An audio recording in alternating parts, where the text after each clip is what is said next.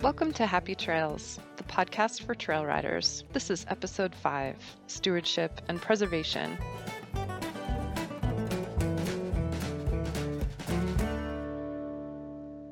Hi, I'm your host, Jess. Thanks for joining me. On today's episode, I'll be discussing trail access, stewardship, and preservation with Holly Groshek, Executive Director of Equine Land Conservation Resource, a nonprofit that assists in the preservation of public and private lands for equestrian use. But before we dive into that, I want to give you a training update. Last month's episode, 10 Essential Skills All Trail Horses Should Know, was a lot of fun. I got some great feedback from listeners who were inspired to get out and work on these skills. It even inspired my friend Gail, an endurance rider, to start an at home training group. Each week, she posts a list of maneuvers or obstacles, and then members spend the week working with their horses. At the end of the week, we post video clips of our best performance of each skill to the group's Facebook page. It started as an idea for a virtual horse show, but the members quickly decided that observing and learning from each other was much more beneficial. Having weekly goals and a group to be accountable to is also great motivation. There are horses of all ages, breeds, and levels of training in the group. So we started with basic groundwork exercises that everybody can do and progress in difficulty. Over the last six weeks, we've done exercises like walk on a loose lead and stop when I stop, which was one of the exercises from last month's episode, move hips over, side pass along a fence, then eventually side pass over a ground rail, walk over ground poles, walk over raised poles, send or lead over a tarp, walk and stop while straddling a pole on the ground, stop and back up, back through an L of poles, back through a serpentine of cones, walk through a narrow gate with a step over, pivot in a square made out of ground poles, trot in hand, both straight and on a circle. The consensus has been that, although basic, these exercises have been extremely useful for brushing up on ground manners and refining sensitivity to cues. Groundwork is so often overlooked or brushed aside once a horse's basic education is complete. This is understandable, of course, because riding is much more exciting, but reinforcing these basics periodically is really important for keeping your horse finely tuned. My horses, River and Mackenzie, have certainly benefited. I hadn't even realized how long it had been since I'd done any focused training with them until I got involved in this challenge. It turns out I'd been totally distracted by traveling and exploring new trails, so I let a lot of things fall to the wayside. Now that I'm committed to practicing training exercises on the regular, I'm seeing improvements in attitude, obedience, physical performance, and our horse human bond. You might recall from the last episode that I mentioned I wanted to spend our time in lockdown working to improve River's gaiting. She's a Tennessee walking horse who has been pacing under saddle since we got her over a year ago. The pace is a very undesirable gait where the front and back legs on each side swing together. If you've never seen it, imagine walking behind a friend with your hands on their shoulders. You'd both be stepping forward at the same time with your left and then your right legs in sync so that you aren't stumbling over each other or stepping on heels. When a horse moves their body this way, it creates a side to side swinging motion for the rider. River's pacing has actually made me seasick after 50 miles of an endurance ride. Pacing can also be detrimental to the horse's well being if allowed to occur long term. It doesn't promote balanced muscle development through the back like a trot or other four beat gait does. I, of course, want River to have a long and healthy life, so I know that I need to get her out of the habit of pacing. I tried early on to correct it, but found it very difficult and frustrating, so I put it on the back burner for a while. I consulted some gaited horse trainers and riders for advice and eventually began working on things like leg yielding and giving to bit pressure to build up to a more balanced way of moving. The real breakthrough happened when we were quarantined at Thousand Trails Ranch in Las Vegas. I had two full months to use a facility with an arena and round pen. I started out by free lunging River over Cavaletti in the round pen. I started with just a few poles on the ground, which she would trot over, but then immediately fall back into pacing. I kept our sessions short, 10 to 20 minutes at a time, and after a few sessions, I began adding more poles until eventually they covered three quarters of the round pen. This encouraged her to maintain the trot for longer periods. Over a few weeks of doing these workouts and praising her efforts to trot, I was able to remove the poles and have her trot beautifully on cue. I then moved to lunging in the large arena at a trot and incorporating cavaletti on a straight line. Once she had that down, I moved to riding work. Under saddle, she couldn't maintain the trot very long in the beginning, as she was learning to balance under my weight. I made sure to stop and praise every little effort, even if it was just two strides of trot. Another two weeks passed, and she was consistently trotting under saddle instead of pacing. At this point, the owner of the ranch, who is a gaited horse trainer, helped me make that final transition to a running walk by reminding me to keep an upright, balanced position in the saddle, not shift my upper body forward like I'm inclined to do when asking for the trot, squeezing with my calves to encourage more speed, while simultaneously using gentle contact on the reins to support and lift the shoulders, encouraging River to shift her weight to the hind end. Taking the weight off of the forehand and shifting it to the rear generates the pushing power from the hindquarters that creates a smooth four beat gait. It started out very small, with incremental increases in walking speed. Every time she gave me an effort beyond her normal relaxed walk, I rewarded it and gave her a nice long break. The increases in speed took effort, and she wasn't crazy about maintaining it very long at first. I understood where she was coming from because squeezing my legs and core muscles was a workout for me too. So, our ridden session lengths were usually dictated by how long my physical strength held out. I've continued working on the running walk out on trail. Dirt roads have been great for this. She's maintaining the gait longer and longer each time, only falling into a pace if she gets off balance or is pushed to go too fast. Just yesterday, she threw in some really amazing bursts of speed without breaking gait when Mackenzie was about to overtake her on the road. I'm absolutely thrilled with this progress and attribute our success to the basic exercises we worked on for months. I encourage you to go back to basics and do a refresher with your horse, especially if you're having any training issues. Perhaps get a group of friends together, like our Facebook training group, to encourage each other and keep everyone accountable. Getting out and doing some training will also help your horse both physically and mentally if he's been on vacation over the winter and or during quarantine. You want a safe and sane horse when you do finally get to hit the trails again. Shortly after quarantine started in late March, people began flocking to parks and natural spaces for recreation, seemingly in record numbers. What is it about telling people to stay at home that gets them all outside? Unfortunately, this led to a lot of trash being left at the trailheads and on the trails. Some municipalities were forced to close their parks and trail systems in an effort to curb the bad behavior. If areas remained open, they ended up being overcrowded. This led to some negative interactions between horseback riders and other users. I've seen reports of riders encountering hikers, bikers, and ATVers behaving in an unsafe manner around the horses. Whether intentional or unintentional, this leads to conflict and potential for injury. It puts horseback riders at risk of losing access to the trails that we hold dear. I hope that the intensity of the chaos will subside as states begin to reopen, but I also think it's important to be mindful of our presence on the trails and our interactions with other users. In an effort to learn more about how we can preserve access to trails, I spoke with Holly Groshek, Executive Director of Equine Land Conservation Resource. She told me that the U.S. is losing 6,000 acres of open land every day. Large open spaces that support our nation's equestrian heritage and economy are disappearing. The ELCR provides easy access to information, resources, and tools that help horse people across the nation take action. Since 2007, ELCR has assisted in the protection of more than 200,000 acres of land and more than 1,200 miles of trails. ELCR is a 501c nonprofit organization. We are national. And I describe us as primarily an education based organization. So we develop resources for public use in what we call six core conservation issue areas. And those six areas are equine access to public lands, equine access to private lands, conservation tools for horse lands, how horses benefit our communities, planning for horses in your community, and best management practices for horse properties. So all our educational materials, including our webcasts in those six core areas, are available free to the public. The resources Holly mentioned can be found on their website, elcr.org. The online resource library is jam packed full of great information. So, in addition to providing all these educational resources and materials and programming to the public, we also provide one-on-one technical assistance and counseling to individuals or organizations and communities that are working on local land issues. I asked Holly what the most common type of access issue is. Well, I guess we want to focus on, on trails.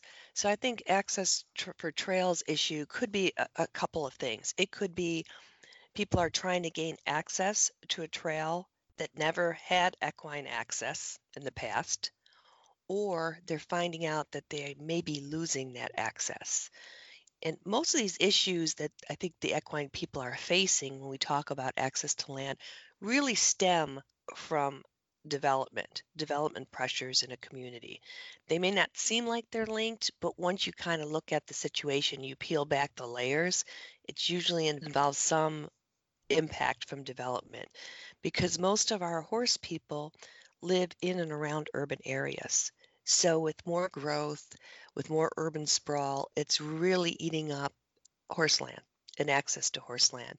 And even on public lands, we're finding that people are just competing with other user groups, whether they be hikers or bikers, and those groups are generally more well organized than horse people. I hate to say it, but our our horse communities, our horse people are just not really that well organized. So they're usually at a, a loss when competing for access. And I would say the other impact would be people that rode on private land, whether they're fox hunting or hacking or trail riding across private lands. As development comes, these horse farms are maybe getting sold off or developed, or new people come into communities and buy these horse farms and they're not horse people. So they don't understand the equine community and the old practice of keeping their gates open and letting people um, traverse across their property. So that's becoming an issue in a lot of these old equine communities. What can people do when they're faced with adversity like this? I think the first thing they need to do is get organized one of mm-hmm. the problems that we face when people call us, a lot of times it's almost too late.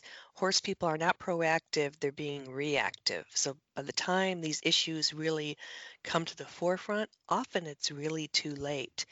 So I think one of our, our missions is to educate people and sound the alarm about the loss of access and how this is going to continue to happen. And as horse people, we have to be more engaged.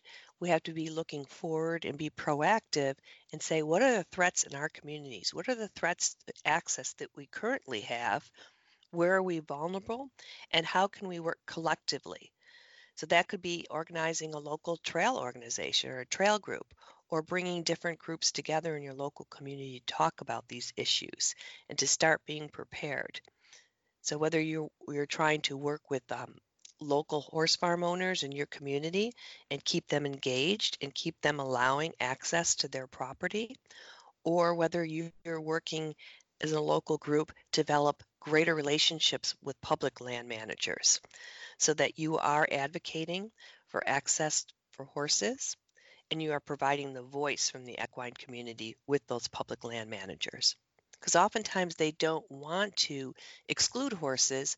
They just have not had the experience with the horse people. There's no dialogue there happening. So that's really important. In my personal experience in the past, I've run across private landowners who, even if they are farmers in an agricultural community, they may know nothing at all about horses and their perception of the dangers and risks of having horses on their property is so skewed from the actual reality, but they end up extremely fearful because our society is so litigious.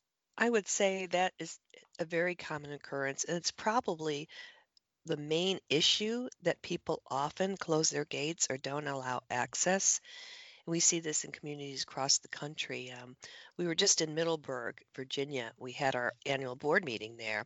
And we did a roundtable discussion with local equine groups and brought people together and just said, let's talk about the threats. What are you seeing happening in this community?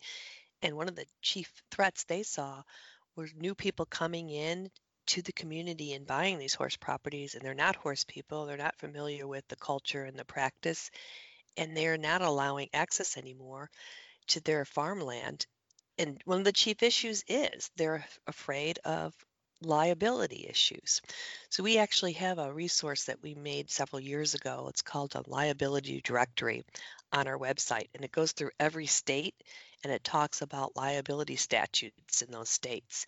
So some of it is just educating these people that there are recreational liability statutes that protect you if you let people ride on your property. But again, a lot of it's education. And then the other aspect is people don't want to lose their privacy. So they feel like their privacy is threatened if they let people come across their land. But a lot of it is really trying to meet those people and the community and make them feel part of the community. You know, getting together with them, taking them out, socializing with them, introducing them to other landowners that do allow riding on their property. And hopefully through education and community support, you can get them to feel more able and willing to open their property. You know, and then we also hear, hear from communities like Tryon uh, North Carolina. They have a, a huge trail system on private land, but they're really cautious about not going out on the trails in rainy weather, for example, right? They don't want to do anything to hurt the property or damage that relationship with the private landowners. So, yeah, that's really important. Those relationships with the private landowners, I would say, and recognizing that it's a privilege and not a right bestowed upon the riders. One of the things we might want to think about is every time we're on a horse and we're out in public, we're representing the equine community, right? And we can have a good encounter or a bad encounter, and that can reflect on horse people in general. So we are, all ambassadors every time we're out riding, and most of the public enjoy seeing horses out on the trails or outside. They don't have any experience with horses. They'd like to come up and maybe see your horse and pet your horse and talk to you and learn something more about your horse. And every time we can do that, and extend a positive image for the equine community, I think it's it's really critical. Personally, I love meeting and interacting with other users on the trails. Most people light up with a smile when they see our horses. I always try to stop and talk with folks and offer for them to pet the horses, especially if there are children. I usually carry some treats in my pocket so that they can feed the horses too. Just a few weeks ago in Utah, we had an interesting encounter with some folks that were out hiking. They had a dog with them that was drinking out of one of those collapsible bowls. They were wrapping up and getting ready to leave just as we were coming upon them. I was only a few seconds late in asking them not to toss the extra water that the dog hadn't drunk. When they realized that the horses might be thirsty, they very generously dug through their car for all of their extra water bottles, filling the collapsible bowl and taking turns holding it up in front of each horse's nose so that they could drink. We answered questions about the horses and where we were from, and everybody in the group got a real kick out of the experience. I like to think that maybe they went home with a new positive outlook and will carry that through in future interactions with horses on the trails. Manure seems to be the biggest complaint that hikers have with horses sharing their trails. So, whenever we're in the front country on a very popular trail that's shared by a lot of walkers and hikers, I always dismount and kick the manure off the side of the trail. Last year on the Pacific Crest Trail in California, I stopped to do this on a very narrow section of trail, only a couple miles out from a campground and trailhead. Some backpackers came along, saw what I was doing, and thanked me very genuinely for my courtesy. I know it's not feasible to do something like this when you're leading a pack train, but if you're just out on your own horse for a pleasure ride, it can't hurt to hop off every once in a while and kick a few road apples off the trail. That one small act could have a surprising impact. You never know. It's always the one bad apple that turns the whole bunch and ruins it for the rest of us. So, if everyone can take tiny steps in order to maintain positive relationships, um, I, I, think that'll go a long way. Mm-hmm. Well, I think if, if everybody on horseback felt that way and, and practiced that, we'd have a lot fewer problems. And we have to realize that we can't just take things for granted and say this is the way it always is, we're entitled to this access, because that's not the case. And as we see more development, more land pressures, we're going to have a lot more competition, particularly on public land with other user groups. So we're all just going to have to get along. And a lot of times, if we can band those different user groups together, we can get more access or we can get more things done. So there's some good examples of just working together, what's really important, instead of feeling that, you know, it's just the horse people or, or no one. Do you have any specific case studies that are of particular interest to this issue? Uh, the Walthour-Moss Foundation has 4,000 acres of natural treasure for equestrians in the Carolina Sandhills. It's in the community of Southern Pines, which a lot of people know as, as a wonderful equestrian community. But about 15 years ago, some of the board members from this Walter Moss Foundation began to see an alarming trend that was threatening the community's equine culture. I think this threat really was denied access and the division of existing farms. So there was a loss of ability to cross a neighbor's land and also growing community land prices, subdivisions of farms, and again, new residents, which we talked about earlier, that were unaware or failed to understand the existing horse culture in the community. So what they did in about 2007, the board of directors developed a strategic plan to include a campaign to secure perpetual trail easements to access the farmland to the 4,000 acres of public land the Walthour-Moss Foundation oversees. And actually, we worked with them and provided a grant that we administered through a program funded by Bayer Corporation. In order to um, secure access to these easements, the foundation began sharing its plan with the community members through small neighborhood cocktail parties and private homes. And once they identified maybe about 10 or so individual landowners that were interested in participating, they were able to get together with them and give them some more um, details on how the access easements and projects would work. And about over two and a half years, they secured 10 miles of easements. They are generally the private farms that were close to or surrounding the 4,000 acres. And the wonderful thing they did to celebrate and recognize these landowners is they developed these beautiful bronze plaques that you can see along the 10 miles of trails dedicated to each landowner that provided that, that easement. So I think this is a really great example of how you can use the private and public lands together right? And if you don't have access to some of those private lands, it cuts out your ability to access the public lands. So I just thought I would share that one little um, wonderful example of what a community can do. That really is great. What a win. It is a win. And there's an article on our website on that, and you can see some of the pictures of the plaque. So if anybody wants to hear more of the details of that story, they can go on to our, our website, elcr.org. Thank you. Any parting words? Well, I just remind people that we're here, and if you're having any issues in your community, feel free to reach out to us. Wonderful. Thank you so much for speaking with me today, Holly. It was my pleasure. Thank you for um, having us. I'm so thankful that there are organizations like ELCR out there advocating for horse trails and horse land. They recently held a webinar in April called Equestrian Trail Design and Best Practices from Backcountry to Urban Edge Settings. The webinar discussed trailhead development, urban to wildland transition design, and equestrian trail features to provide best sustainability and lowest impact. A recording of this webinar is available on the website, along with more webinars on topics like equine trail building and maintenance, advocacy, planning, and dealing with opposition to equestrian trails. Recently, the Bureau of Land Management has proposed a rule to allow motorized bicycles, or e-bikes, on non-motorized trails. This has caused for great concern in the horse community, and the Equine Land Conservation Resource is working with the Backcountry Horsemen of America to encourage the equine community to contact the BLM, stating that they do not support allowing e-bikes on backcountry trails. Comments are being taken through June 9, 2020. You can submit your comments online via the federal e-rulemaking portal that can be accessed via the BLM webpage, blm.gov. Having access to trails is a precious privilege for most of us, so we can't take it for granted. We can all do our parts to preserve access to our trails by being courteous users, being respectful of the land, and getting involved in the community to preserve and strengthen the relationships we have with landowners and managers. If you find your equine lands being threatened, please reach out for help as soon as possible. Thanks so much for listening, and until next time, happy trails! The Happy Trails podcast was created and produced by me, Jessica Isbrecht.